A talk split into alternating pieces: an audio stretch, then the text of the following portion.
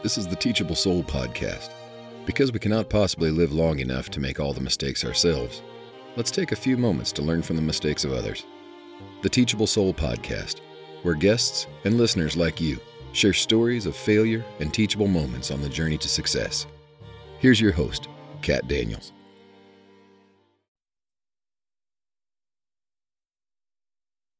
Welcome to the Teachable Soul podcast. I'm your host, Kat Daniels, and today we're going to be speaking to James Bargeron on the psychology behind successes and failures. James Bargeron is a leading performance coach who inspires and educates on developing a mindset and culture of high performance in individuals, teams, and organizations. With over three decades of experience in the arena of high performance, he shares his experiences of failure and performing under pressure and what it takes to lead and perform at a higher level. Welcome, John or James. That's right. Hi, Kat. I don't mind. You can call me John, James. I don't mind. I'll answer to almost anything. Okay. All right. So why don't you um, start by just telling us a little bit about um, how you got started in this arena in the first place? Sure. Uh, like a lot of things the, that happen, we we don't always plan situations or when situations come about, they're going to be different than we actually plan. Mm-hmm. So I was involved in, I used to work in shipping and oil and spent 30 years in that environment negotiating oil uh, transportation contracts mm-hmm. for some of the largest companies and most successful oil trading companies, oil companies around the world. And as you can imagine, it was pretty pretty intense, high pressure expectations to uh, perform, succeed, and everything. So, as a young guy, that, that was all exciting.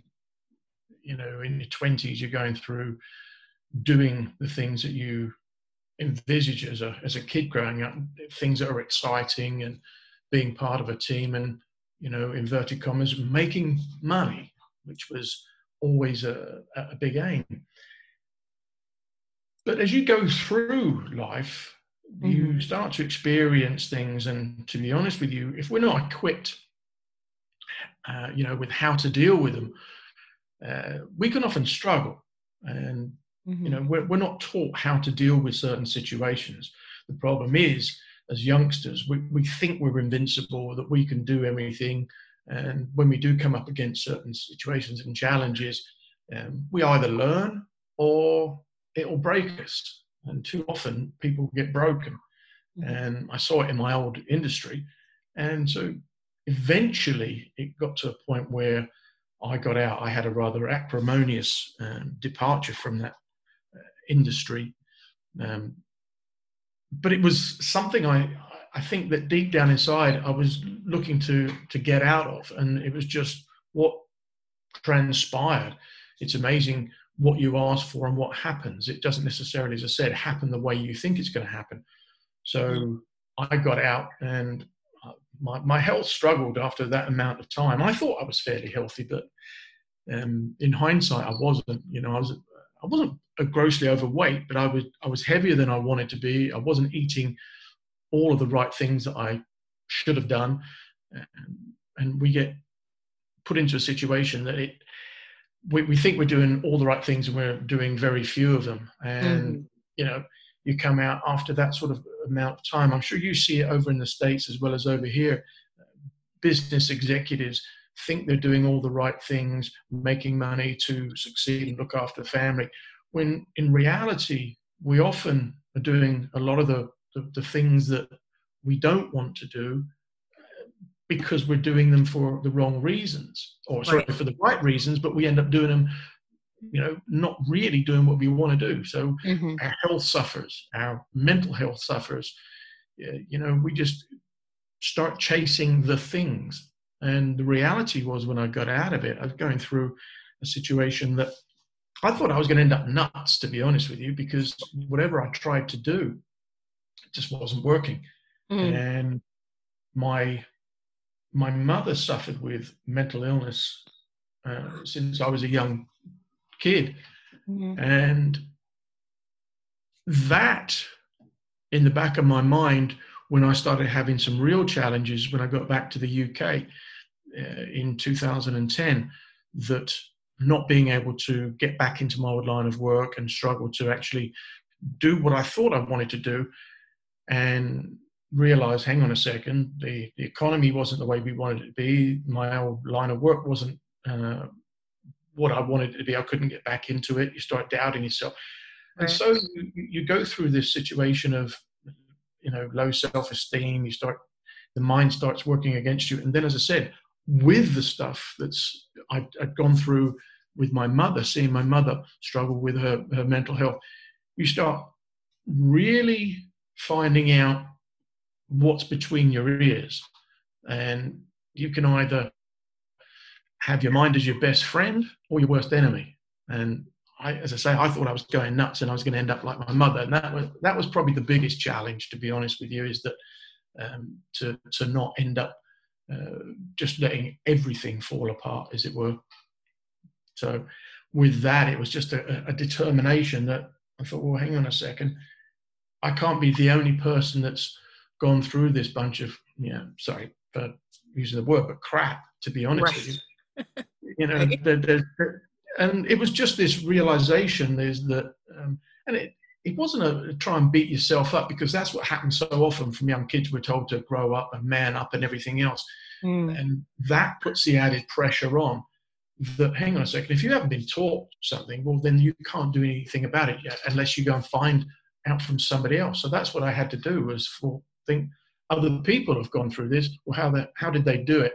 And so that led me on a uh, like a cliche, the journey, just to discover. Well, I've got to find a way to stop myself from really uh, losing my marbles, to be honest. Mm-hmm. And the more I dug into it, the more I started learning, and the more I learned, the more that I wanted to know and realized that we can do whatever we like. Mm-hmm. We just have to uh, find a way to do it and realize that uh, our minds control everything. And it, it. What mm-hmm. stops us is all the preconditioning, you know, as we go through our formative years uh, about the things that we've taken on from our parents, mm-hmm. uh, teachers, um, our religious leaders, uh, mentors, that uh, and, and, other kids at school. You know, mm-hmm. Kids can kids can be horrible, and the thing is, as soon as we start accepting all that stuff, we don't realize it at the time, but it can manifest and show itself many years later mm-hmm. that uh, in our lives, and we suddenly realize, holy smokes, that that's why I'm doing this, and so that that's where excuse me sorry that's where it's led me to actually just keep digging and digging and digging and go through and realize it's not a destination we just have to keep enjoying the journey rather than thinking that uh, you know I, I, I, reached success when i was 30 or 40 or 50 mm-hmm. never really do as it were right yeah that's true it's just life and life happens, yeah. So just uh, I'm I'm noticing a pattern. It seems like in everybody that I'm talking to that everybody does kind of go through this. So I'm I'm a little bit curious. What age were you when you um, went through that whole scenario? you mean when the uh, the yogurt hit the fan? Yeah. um, well, I suppose. Well, it was 2010 I mean, 2008, I, I moved to the States uh, with part of the, the, business, the company I was working for. And mm. that's when the global meltdown really hit 2008, 2009. And then uh, I was made redundant. I lost my job. Uh, you know, that the company had this idea to uh, expand over in the US where we had a, uh, our parent company. So I went over there to oversee that but they decided to change it. And when they did that, I had my family only recently moved out uh, after you know immigrating across from the continent, mm. and then to move the, the, the, the, family back, and then come back to the UK and struggle to get uh, back into that line of work. That's when it really started, 2010. And it was, mm. you know, it, it seemed to just transpire to get worse from there for a couple of years before, well, two or three three years really um, before it started me starting to see how I can actually change things, which was down to me and nobody else. So mm-hmm. about three years it took. And how old were you? at the time, I was 45. Mm. Okay. Yeah. So again, that was a mental side, which you know we, we have these beliefs as we grow up is that you're over the hill at 40 and uh, you know you start losing your jobs at 45 or anything like that what are you going to do mm-hmm. you can do whatever you like that's my belief now right. But at the time because we're you know conditioned oh you're over the hill and if you lose your job and everything else that what are you going to do? You can't retrain and all this mm-hmm. sort of stuff which which brings up the fear factor you know? Right. you, and the added thing on top of that is you've got you know spouses uh, husbands wives that are going to be in the background that have been this, go through the same conditioning and everything. So they're on your case going well what are you going to do? We've got to pay bills you've got to do this and it just adds to the pressure. Right. That it does. Absolutely. And especially you know if you have kids you feel a pressure or you put pressure on yourself as well really um, you know to do things differently for them or better for them or everything for them you know type deal. And um i just i can't stress enough how how much the the thought that we have in our heads of of how things are supposed to be is is really what you know gets us i think in the end yeah everything uh, to me these days uh, now i understand an awful lot more and we never know everything we, we never mm-hmm. can because you know the, the human mind we are the most complex organism that there is on this planet right. and especially the, the, the brain and the mind so it's just a case of continuously uh, continually learning mm-hmm. about how it was just at the time it comes down to the awareness that hang on a second how do i find a way what do i do self-awareness and, and mm-hmm. you talk about the kids yeah there's a there's a pressure on because you want to make sure that the kids are okay. And that was the important thing that I really learned is that because of the conditioning that mm-hmm. I'd gone through, I tried to protect my kids from having that. So when all the stuff was going south, that I didn't want my kids to really see the reasons behind it. Mm, of course, yeah just to because then you're, all you're going to do is repeat the same thing mm-hmm. and I, am not a, believer of wrapping them in cotton wool. Far from it. The point is because if they don't have challenges they won't learn. Right. what i was trying to do uh, or my aim was to stop them from going through and taking on the negativity that i had when you lose a job. So what you lose a job now? Mm-hmm. you know is fine go and get another one or start your own business. Always be proactive rather than you know this bullshit about uh, you're in your 40s you can't do this you can't do that. Mm-hmm. and th- that's the biggest thing is that i haven't wanted them to take on these limiting uh, you know thoughts and negativity around what they can and can't do the possibilities. Right. Oh yeah absolutely. I um yeah i am a huge proponent of you can you can pretty much start over your life at any point that you desire to start over your life.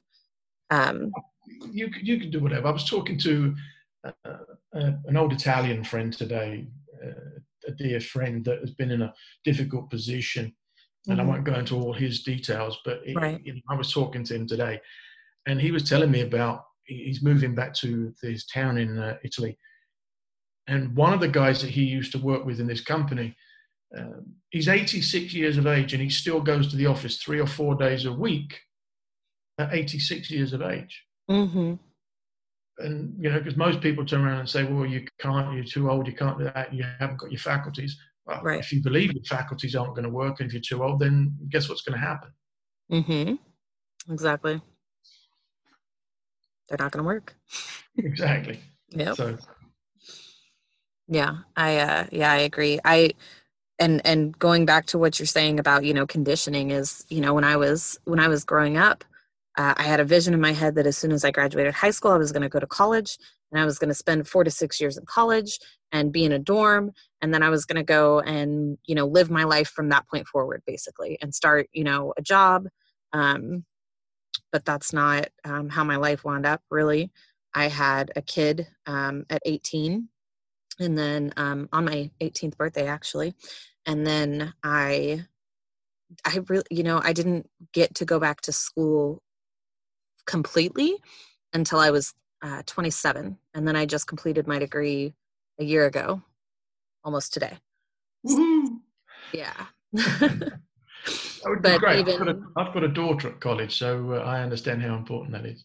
yeah oh yeah it is yeah i and i and i loved you know i loved the experience like my my degree is is i mean my whole the whole thing is non-traditional anyways but um you know i spent three years going to college basically which i was able to cut um a year off by doing you know different things but so i was able to graduate early even but um i mean i still i still participated in like my honor society at 27 and um i wound up being president and and still getting to even go to like their international they had an international summit um, that they held because they're an international organization technically um, which i loved and appreciated all of that and it it gave me and actually during that is where um, i found that i'm actually pretty comfortable speaking publicly um, and that's usually a huge um, scare factor for most people but i actually love it and i think it's fun Oh, yeah, it is. It's a big one.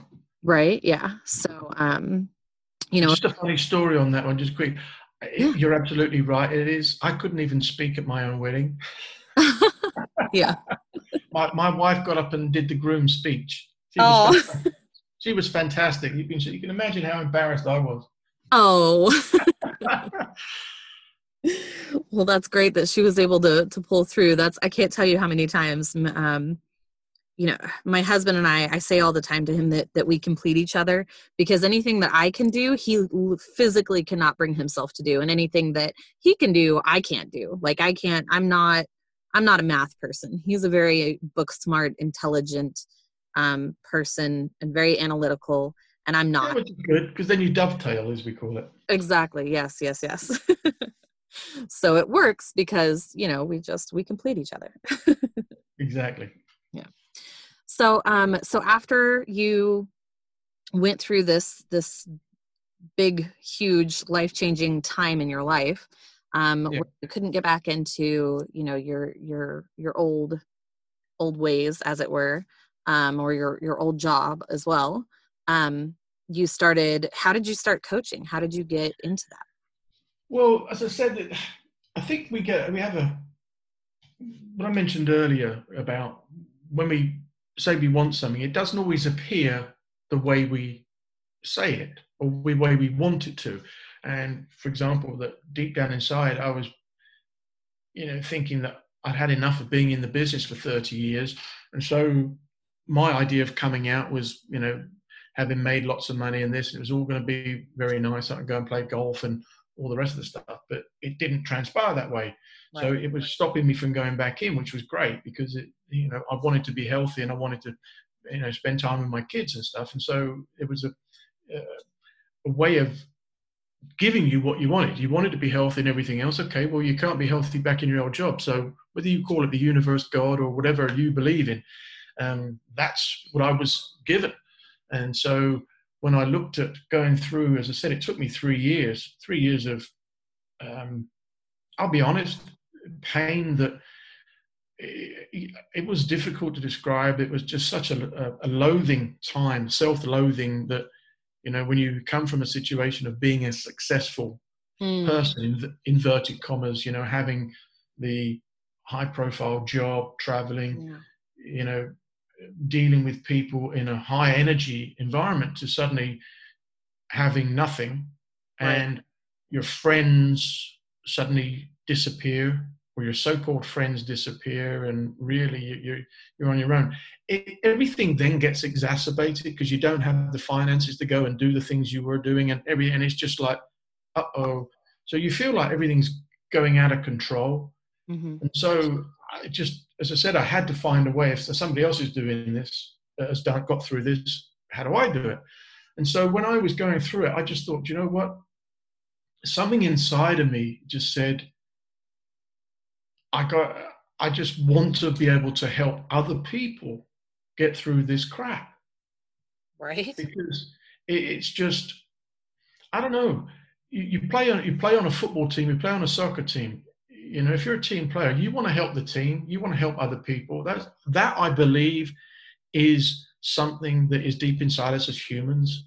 I think most people that, or anybody that uh, doesn't feel that way, is because they're acting out of fear rather than love. Mm-hmm. And when you go through these experiences, it's basically there to test you, to make you peel the layers away to find out what's really deep inside. And when you're going through and you think, wow, hang on a second, you don't have the friends, you don't have all these things. And when you realize that, hang on a second, that you can actually learn from other people that have experiences and how you can improve, you want to be able to, or I'm not saying everybody does, but I certainly wanted to help other people you know face these sorts of challenges because as a kid i certainly faced a lot of challenges but it was just one of those situations you just go through and think well it's normal. Everybody has crap to deal with and you know deal with really really bad things.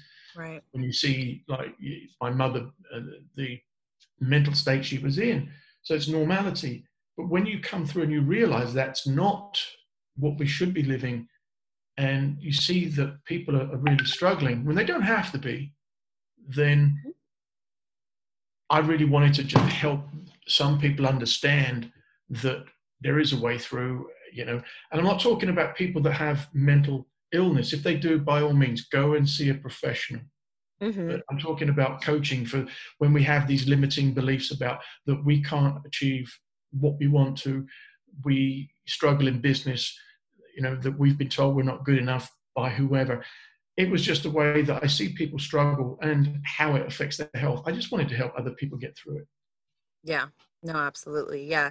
I used to, you know, when I was younger, um, of course, so my, um, my mother probably has some undiagnosed mental issues, but I think a lot of it is due to um, her just trauma that she, I mean, she's experienced some really great traumas, honestly.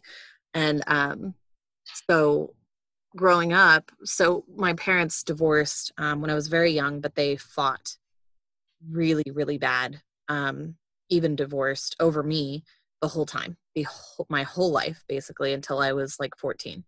Um, but you know whenever whenever things you know like that would happen or or when things would get bad or anything bad would happen i would always you know tell myself well it could be worse um you know and it always can be but um that doesn't mean that you're not going through something that is hard you know oh totally and it doesn't mean that you're not affected by it we think oh, yeah. we think right. we may think we're not but uh, as i uh, alluded to a few minutes ago somewhere along the line it may well appear and manifest itself in a way that we're not expecting.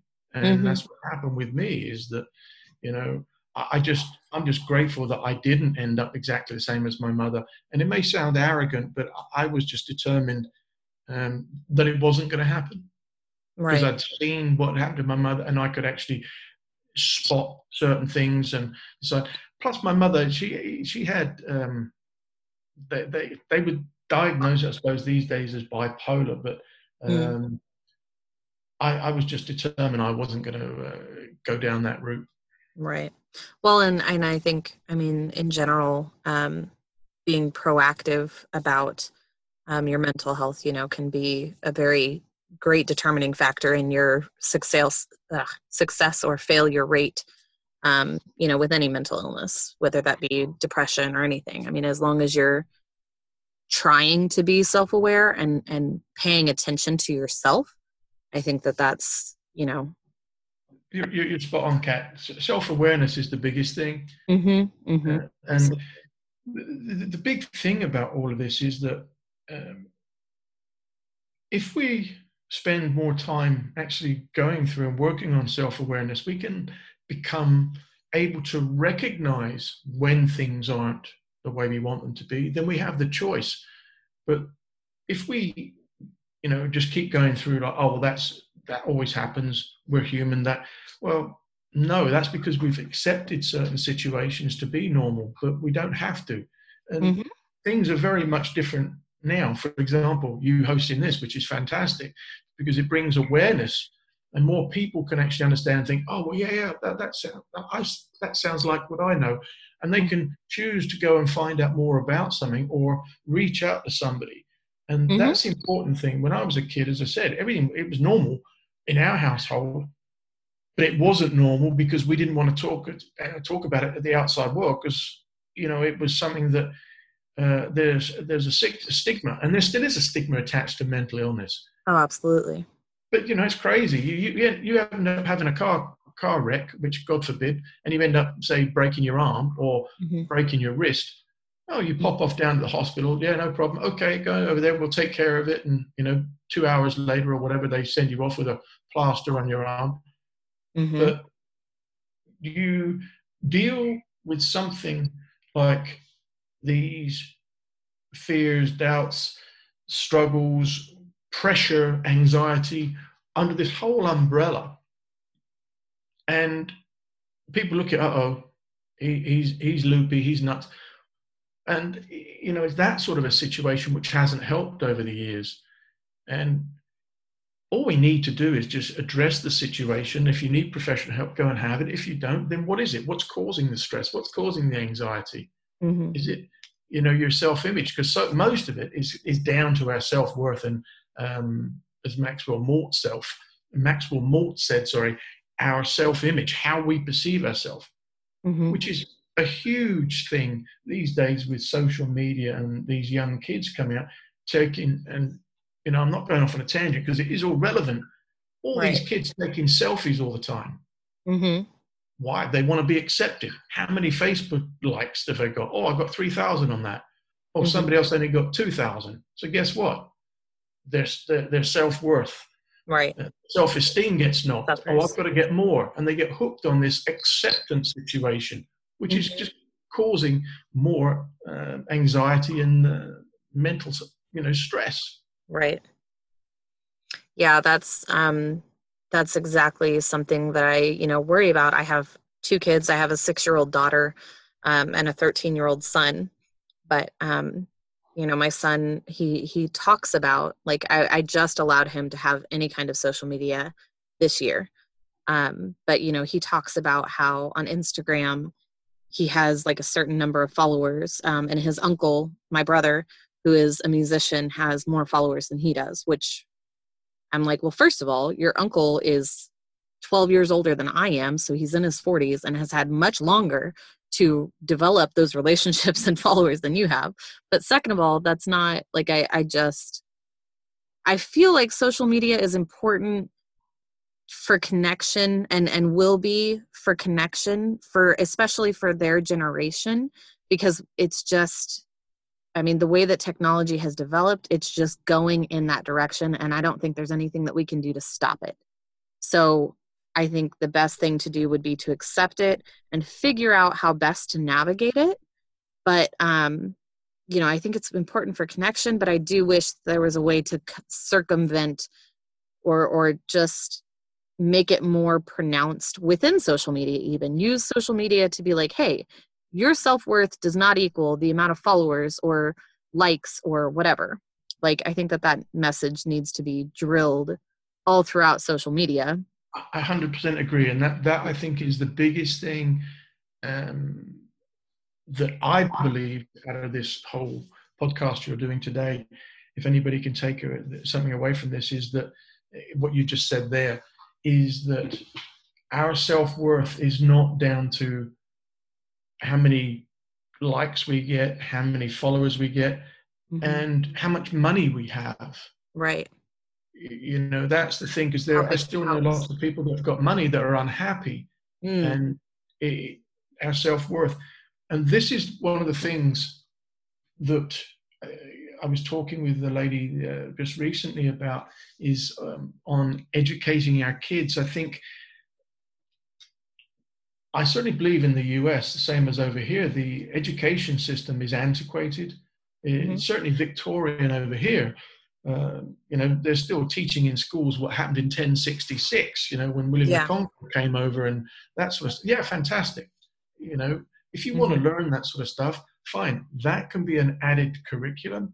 But right. I think it's more important to teach kids what you've just said because the when kids are going out now, that we we have to accept that social media is here, right. but we're not teaching kids the important things, which exactly. is how to deal with that social media, how to deal with their self-esteem, how to have personal development and responsibility so that they aren't looking at situations and thinking, oh, I only got 10 likes, or somebody was bullying me online, mm-hmm. and that could affect the rest of their lives. I think that that sort of thing is far more important than, um, you know, certain things in history.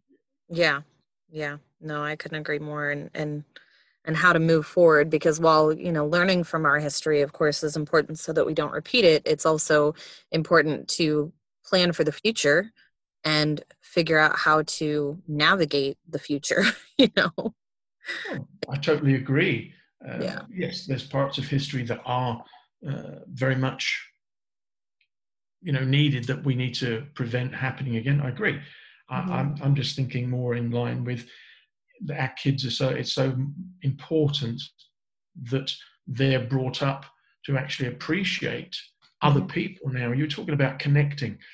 I don't i honestly don't believe that people connect. They go on uh, facebook and these other forms of media to to connect because that's what humans do. They they they want to uh, mix with other people. It's part of what a human does Right.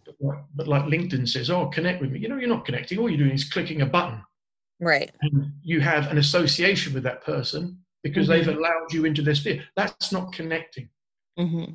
Connecting, uh, I, have done a, a, a, talk on it. It's basically about, you know, that everyone's communicating in this day and age, but very few really are connecting.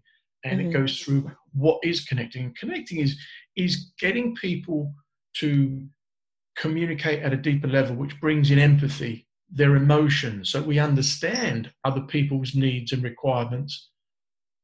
Which that that's very rarely happening on social media. Social media is used as a platform these days to promote what I can sell and all this sort of stuff.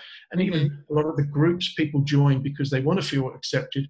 But I see an awful lot of um, anti-social media on social media rather mm-hmm. than helping people. Sorry, that's just my little soapbox about it. But it, it's certainly something that I, I think affects people that their um, the psychology, going back to what the, the podcast is about, is right. behind success and f- failure because kids are actually starting to believe they're failures because they don't have these likes. Oh, mm-hmm. I'm not successful. I've just got, I've got 450,000 followers. And that's right. why you've got people going out and buying these followers on Instagram and stuff.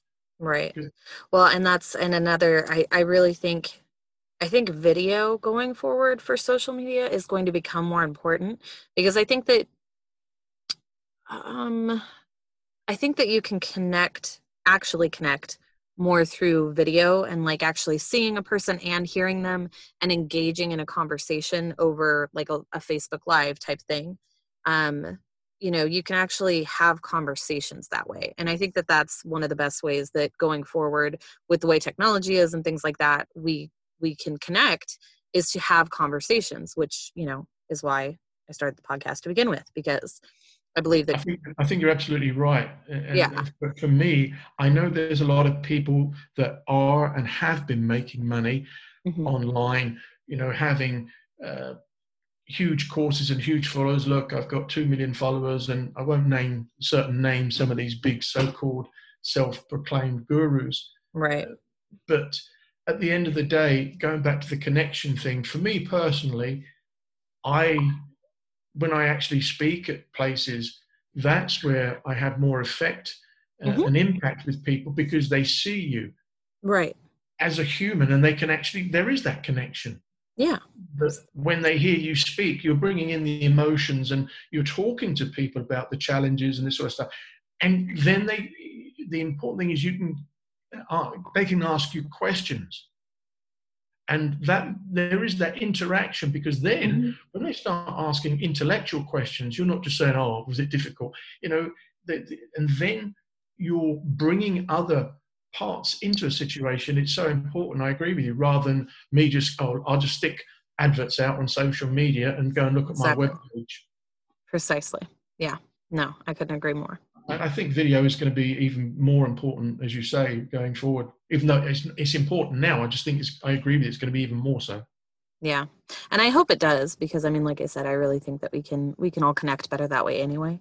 Um, you know, if they could figure out a way to connect multiple people to video easily, that would be you know really great too. So, which I think that they're you know moving in that direction. There's webinars and and online um, sort of like speaking events and things like that that you know you can always go to which i i love but um, i also love podcasts because i'm a little bit of a multitasker and uh, i like to listen and learn while i do other things so um because you know which is which is whatever makes you happy that's the thing as opposed yes. to i've got to i've got to do this um, because of that i've tried some of that stuff and to be honest with you i i feel like uh, oh I don't know, uh, jumping out of the window sometimes when they're trying to mess with some of the technology.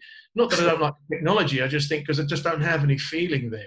Yeah, no, no, I understand. Why am I, why am I spending my time mm-hmm. Doing things where if there's no feeling? Because feelings is the important thing. If it doesn't make you feel good, why right. do it? You're wasting your, you're, you're spending your life doing something you, in time that you're not eh, enjoying. I just read a mm-hmm. book recently. Oh, well, I've read lots of books, but this particular one said just write down things that you makes you feel like a nine or a ten, preferably just the tens. Right. That's and that's, then go and do those tens. Right. Things that are one, two, three, or up to seven or eight. Forget them. And it's, yeah. And, and, and, and the big that thing is- about it is that somebody's going to turn around and say, well, you can't just do that. And think, okay, of course you can't, because you've just told yourself you can't. Exactly. yeah. You know? Yeah. And, and it's that's what we're talking about. The psychology is how we've been conditioned to do that. Absolutely. Well, I, I, my job's only a five. Get another job. Mm-hmm. Yep. Go look. Well, I can't. I've always. There you go. It's that sort of language? I can't. I've always. Right. Yeah. Exactly. Well, and that's the the conditioning part because I mean, yep. I know, you know, growing up, I was I was conditioned to believe that you you go to school through like out your childhood and then you go to college and then you get a job and then you get married and then you have kids. And that's life. And that's how it works. Oh, and then you retire like 40 years later. And that's yeah. and everything's all happy. But I yes. was also but I was also taught that uh, there was a big there was a big fella that came around in December in a big red suit and white beard. Right. and then somebody told me he wasn't real. Yeah, yeah, exactly. So guess guess what you've been believing for so many years. Mm-hmm. Question everything. Question everything. exactly. Love it. So, um, so do you have like a degree in psychology? Is that how you, or do you just like gather information and completely understand what's actually going on? No, as I said a moment ago, Kat, that uh, I I'm self-taught, but I I don't just sit and read a book and think, uh, you know, I'm a psychologist.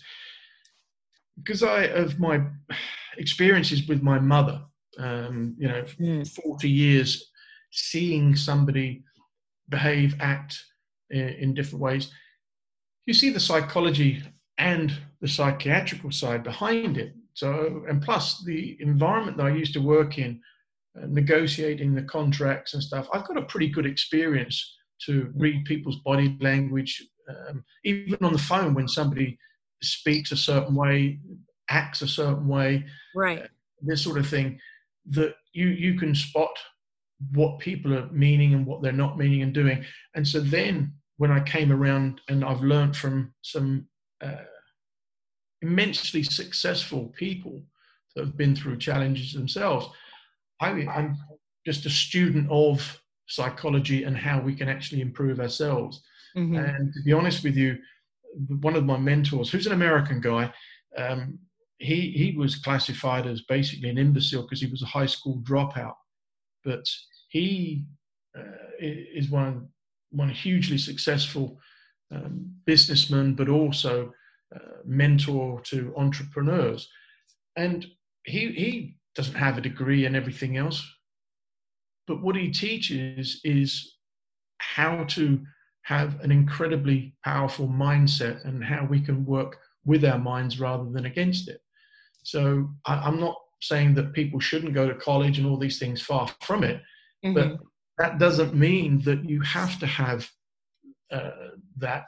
If I was treating people for psycholo- psychological problems, then yes, but I'm not. I'm using the psychology for me, but also right. with clients that come to me with challenges, whether it's say a businessman, he's got challenges in his business about oh, that he believes he can't get further up the ladder, or a professional golfer that I've worked with. There, they are challenges with inside their own head, and they're not mm-hmm. life threatening. They're just more a case of how do they succeed in their businesses, and so we f- find ways to rewire those things. Right. So and give you another perspective. No, yeah, I completely understand. Yeah. Um, I mean, just how I think intuition, you know, can play a big part, and I don't think enough people listen to their intuition enough. Um, but if you if you can can pay attention to your intuition and and hone that as a skill, then and, and which is you know pretty much what I think what you're doing there, especially you know being able to read people and and things like that. Um, that's fantastic yeah, intuition plays a, a huge part, and mm-hmm. I agree with you. A lot of people don't trust their gut, and mm-hmm. for example, they'll say something along the lines of, "Oh, I knew I shouldn't have done that." Well, why didn't you go with your first feeling then? Just, exactly. Just commit to it, mm-hmm. and you know, and then it's like anything: test it out, see what's going to happen. If you keep going with your gut, then you're going to be more in tune with it. Right. I think it. I think it is important, but the biggest thing is is the questions we ask, questions we ask of ourselves, but also how you frame the question of somebody else. Because mm-hmm. the idea is that I, I teach and train, but I also coach, and there's a huge difference. Most people think of coaches, oh, you know, a golf coach, you know, that's telling somebody. That, that's mm-hmm. not what it's about. Uh, that's teaching and training somebody how to do something. But mm-hmm. uh, coaching is getting people to look inside and find out where the success is because we we have everything that we need inside us we just have to pick away and find it and right. that's what coaching is about is you know if somebody has a stumbling block that a belief that they don't believe they're good enough or they're frightened of something or with this fear where does it come from and mm-hmm. it's only by asking powerful questions and open-ended questions that these people can start thinking, whoa, hang on a second, you know, and then challenging their own beliefs and actions. And when they start doing those things, they can find out what's holding them back and how they can actually move forward rather than you know being told teaching people how to think rather than what to think. Right. Well and and support in doing that because you know i think we go through our whole lives having all this support to live life a certain way and nobody really ever tells us that you can live it a different way and still be happy. Um you know and but having support is uh so oh, huge, hugely powerful. Uh, mm-hmm. one of the big things is that I, I think a huge thing is that so many people don't believe in themselves mm-hmm. and the mm-hmm. thing is that that is really powerful but what i found is even more powerful is when we've got somebody that believes in us or we believe in somebody else. Right. You, you, when you see somebody that hasn't had anybody believe in them, uh, you know, especially you know kids that have grown up and had nobody there for them to help them believe or been there to support them, as you're saying. Yeah. Then all of a sudden they come across somebody that sees a, the potential, a little spark of life, and if they can actually ignite that spark in that person, and when that person, you know, gets the feeling that somebody does believe in them, that, that's when you see that's when you see real magic happening in people. It's mm-hmm. you know whether it's your own kids or other people. Uh, that's just part of that thing I was talking about at the beginning of just something inside us all that as people we always want to see other people do well and it's that giving when you give a present you feel better than actually receiving a present it's the same thing when you see somebody do well yeah exactly when they light up like that. Yeah, I can yeah, agree. yeah. It's, it, it's it's difficult to describe. Uh, I think you have to feel it rather than uh, just describe it or read about it. Mm-hmm. Yeah. I, nothing, nothing like feelings and emotion. Nothing like what? Feelings and emotions. Oh yeah. Grip on things. Yeah, for sure. I completely agree. Well, um, this is great. Thank you so much for meeting with me. I think we've definitely gotten some little helpful tidbits. I love your advice um, about you know doing doing just tens and nines that make you happy. I think that's actually really great advice. I never thought of it that way. Um, but that's yeah, it, it, we may think it's difficult, and the thing is, when you start doing that, just listen to what's in your mind. Mm-hmm. When, when, you say, okay, right, today I'm only going to do tens. When you then go and start doing something, oh, oh I've got to do tens. Listen to the voice that turns around and says, well, you've got to get this done. And then you find yourself, hang on a second, do I have to? And that's becoming aware of what's happening in your own mind and the programs that we're running all the time, just repeating the same things. If you're mm-hmm. always doing things that are threes and fours, why you wonder why you're not enjoying yourself and getting right. more out of life.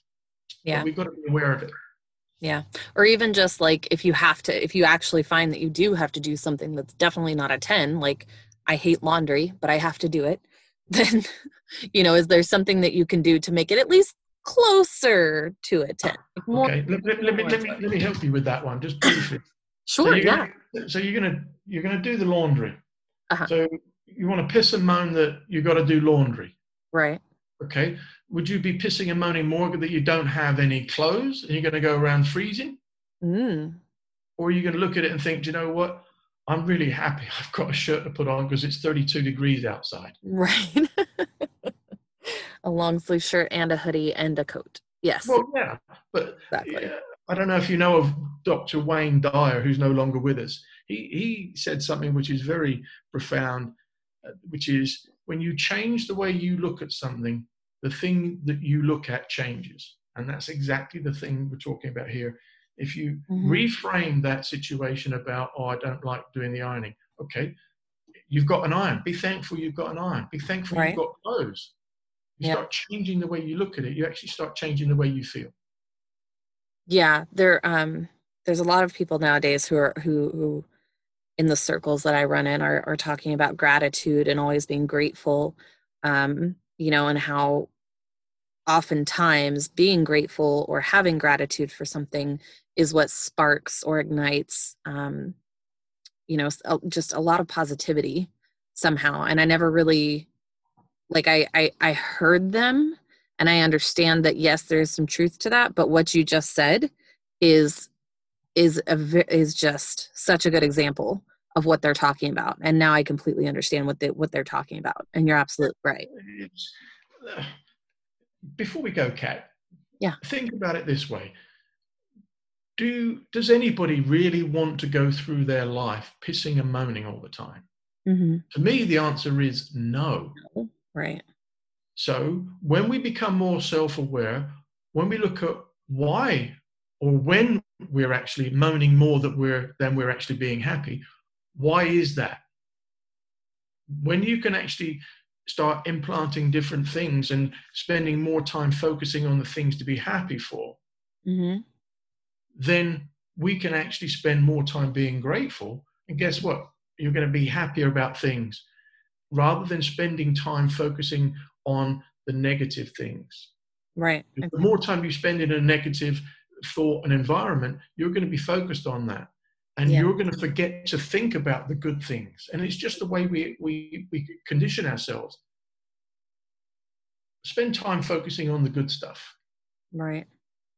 Well, and that you might, you might think there's nothing to be happy about, um, but there will always be something to be happy about.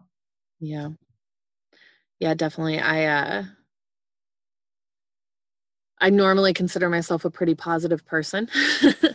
um, I don't, you know, I don't, um, I very much dislike when people complain a lot.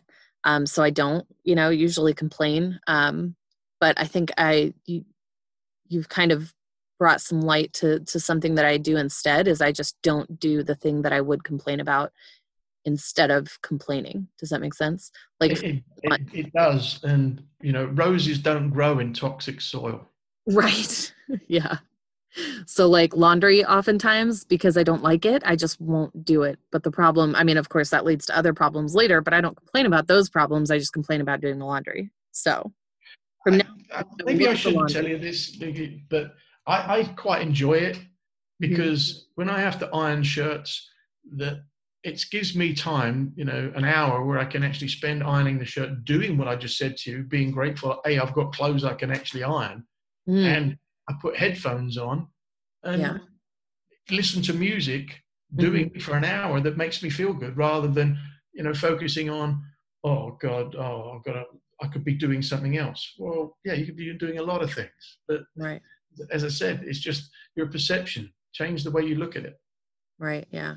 And that's that's that goes back to also what we were saying in the beginning too for me anyway because i think that um you know we're we're conditioned to believe that we have to be busy doing something that's productive all the time you know and i very much was and i don't view laundry as productive basically um or or as worth my time but i mean you're absolutely right if you spend that time being grateful for having everything that you have that you're able to do that you have you know headphones and a phone that you can easily access your music that you listen to. And that's it's it's it's almost kind of I, I would equate it to i do not meditate but i would equate that to meditating in my mind. Well it, it's a it's a form of escapism absolutely. Right. Um, Which, tell me um, i've lived in the states and mm-hmm. i imagine do, do you have a laundry room? Yeah you have a laundry room. Um, mm. Laundry rooms are very, very few and far between in the UK. Mm. Yeah. Why's that? We don't have, we don't have the space on average that you have over there. And a laundry room is considered a luxury. Mm. And I mean a, a real luxury. Right. So it's only it's different levels. So you're you're accepting something that most people have in the US, whereas most people don't have here. And if you take it another grade down, a lot of people, if you go further east in the Middle East, uh, you know, uh, in some countries in India, Pakistan, some of those people won't actually have toilets inside the house. So, what level of gratitude do you want to go to? That you know, there are people that are starving and everything else. So, you know, mm-hmm. you can take it to the nth degree. That we we live a quite a, uh, well, I would say, quite a luxurious life compared to a lot of people. Yeah. But at, no, but at what level do we take everything for granted and we start, you know, forget about the good stuff and we, you know, as I say, piss and moan about everything.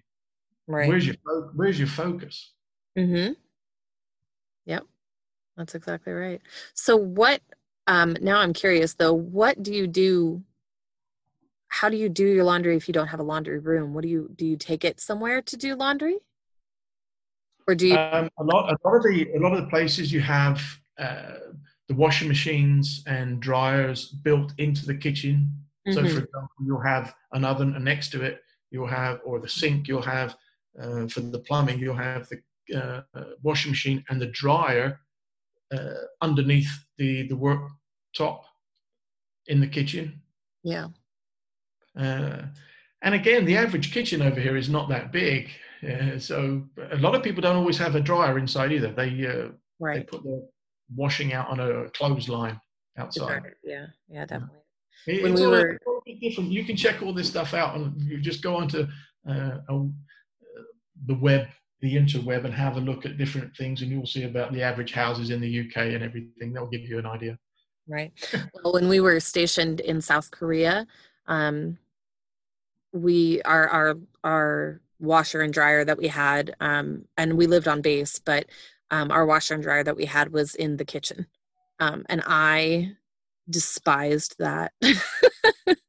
Well that's what i'm saying. So you, you you're yeah. used to having probably a, the laundry room and everything else. Yeah um, i um well and so my husband even he actually when he was growing up they didn't have indoor plumbing because he lived in such a rural um, area at the time that they hadn't they just didn't have indoor plumbing yet um, and and i personally have never in my life i was very i know i'm very fortunate um, but i was very fortunate. I've never ha- lived in a place that did not have indoor plumbing at all.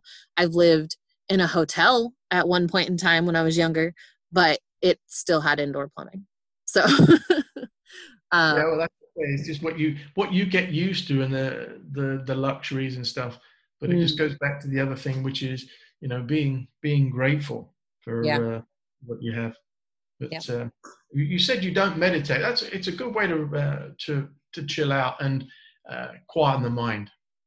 You know, I have been, I would like to meditate because I believe it would do me a lot of good. I just, I cannot wrap my head around how or why um, or what to do really. And that probably has more to do with the fact that I think that there is something to do rather than just. No, that's the whole point. You don't do anything. Right. Which I that's, that's the whole idea. Like I, I, I, was the same when I first started. I was going, I can't get this. It was like trying to uh, juggle four uh, computers at one go, and it was just like my mind said no. And that was the whole point. My mind was too busy, mm-hmm. and all we need to do is just we need to just try it out for two or three minutes to start with. Is just listen to something. It could be ocean waves. It could be birds chirping for two minutes mm-hmm. and just sit still and just see what happens and just listen to there's plenty of online meditations you don't have to be a mm-hmm. buddhist monk for four hours a day to start with right you know? uh, yeah. two, or, two or three minutes is enough because then that's just going to help you just chill out a little bit and just mm think wow that sounded good I imagine you've been on a beach somewhere mm-hmm. Yeah when you're out on a beach you think oh do you know what i'm just going to lay here and just listen to the seagulls or the sound of the sea that's meditation. Right. Okay. But all you're doing is replicating that in your earphones in your bedroom at some point just to chill out. And if you get thoughts coming by, just watch the thoughts. Just think, where did they come from? Mm. Just don't do anything. Just don't react to them and see how much calmer you get yeah. and how more much more relaxed you get. It's it's difficult to describe all the benefits, but you'll be amazed if you start going to your your doctor and stuff, and they start taking your blood pressure and they start taking your pulse, and they'll go, "Well, hang on a second, your your pulse is pretty uh, good. Well, what's happening? Your blood pressure's down." Yeah. Hmm. Well, I will definitely attempt to not do anything more often then. I am not. I have. It is not a skill I have mastered yet, but I will attempt. that's what. That's all you can do. Right. Exactly. But that's all you can do. Well, well I appreciate you inviting me on, Kat. Very much so. And oh, absolutely. Thank you for meeting with me, James. I really appreciate it. And if you have, do you have any websites or or anything going on that you'd like to share as well? Yeah, just uh, my um, I don't do podcasts and this sort of stuff. It's just because I, I go out and speak and everything else. It's just a, an added thing for me to mm-hmm. uh, get too many things going on at this. But I may well do one in the future, but um, at the moment I don't. I just go out and speak and I do uh, my own personal trainings with people. Mm-hmm. My website is my name, which is uh, James and then Bargeron, B A R G E R O N dot com Perfect. Which has got my details on it and everything, just about who I am. And um, you, anybody listening to this today will find out more about me through this than they will on my website. It's just got my contact details if anybody wants to connect with me or find out anything more. Right. Well, yeah, if they're interested in in your high performance coaching, they would they can get a hold of you that way. That's great. Absolutely. But thank you very much, and I hope people get something of value out of this, at, uh, uh, which is the, the main name, because I, I really wish I'd have had all this stuff available at, um, you know, to me when I was in my 20s and stuff and podcasts. I mm-hmm. think people now are so fortunate to be able to tap into these things. So, uh, yeah, agree. we appreciate what you're doing. Absolutely. Thank you, James. I appreciate that. All right, lovely. Well, thank you very much. Good speaking to you, Kat, and let me know if I can help out in the future. All right, will do. Thank you so much. You have a wonderful day. And you take care, everyone. Bye. Bye bye. If you like what you hear, please leave a review on whatever platform you are listening to this right now. It will help me know that I am helping and need to keep going. Please also follow along on social media. You'll find us on Twitter and Instagram at The Teachable Soul or Facebook and LinkedIn. You can just search The Teachable Soul. If you'd like to be a guest on our show and share your own teachable moment, feel free to go to the website to schedule a time that works for you, or you can also email me at theteachablesoul at gmail.com. Thanks.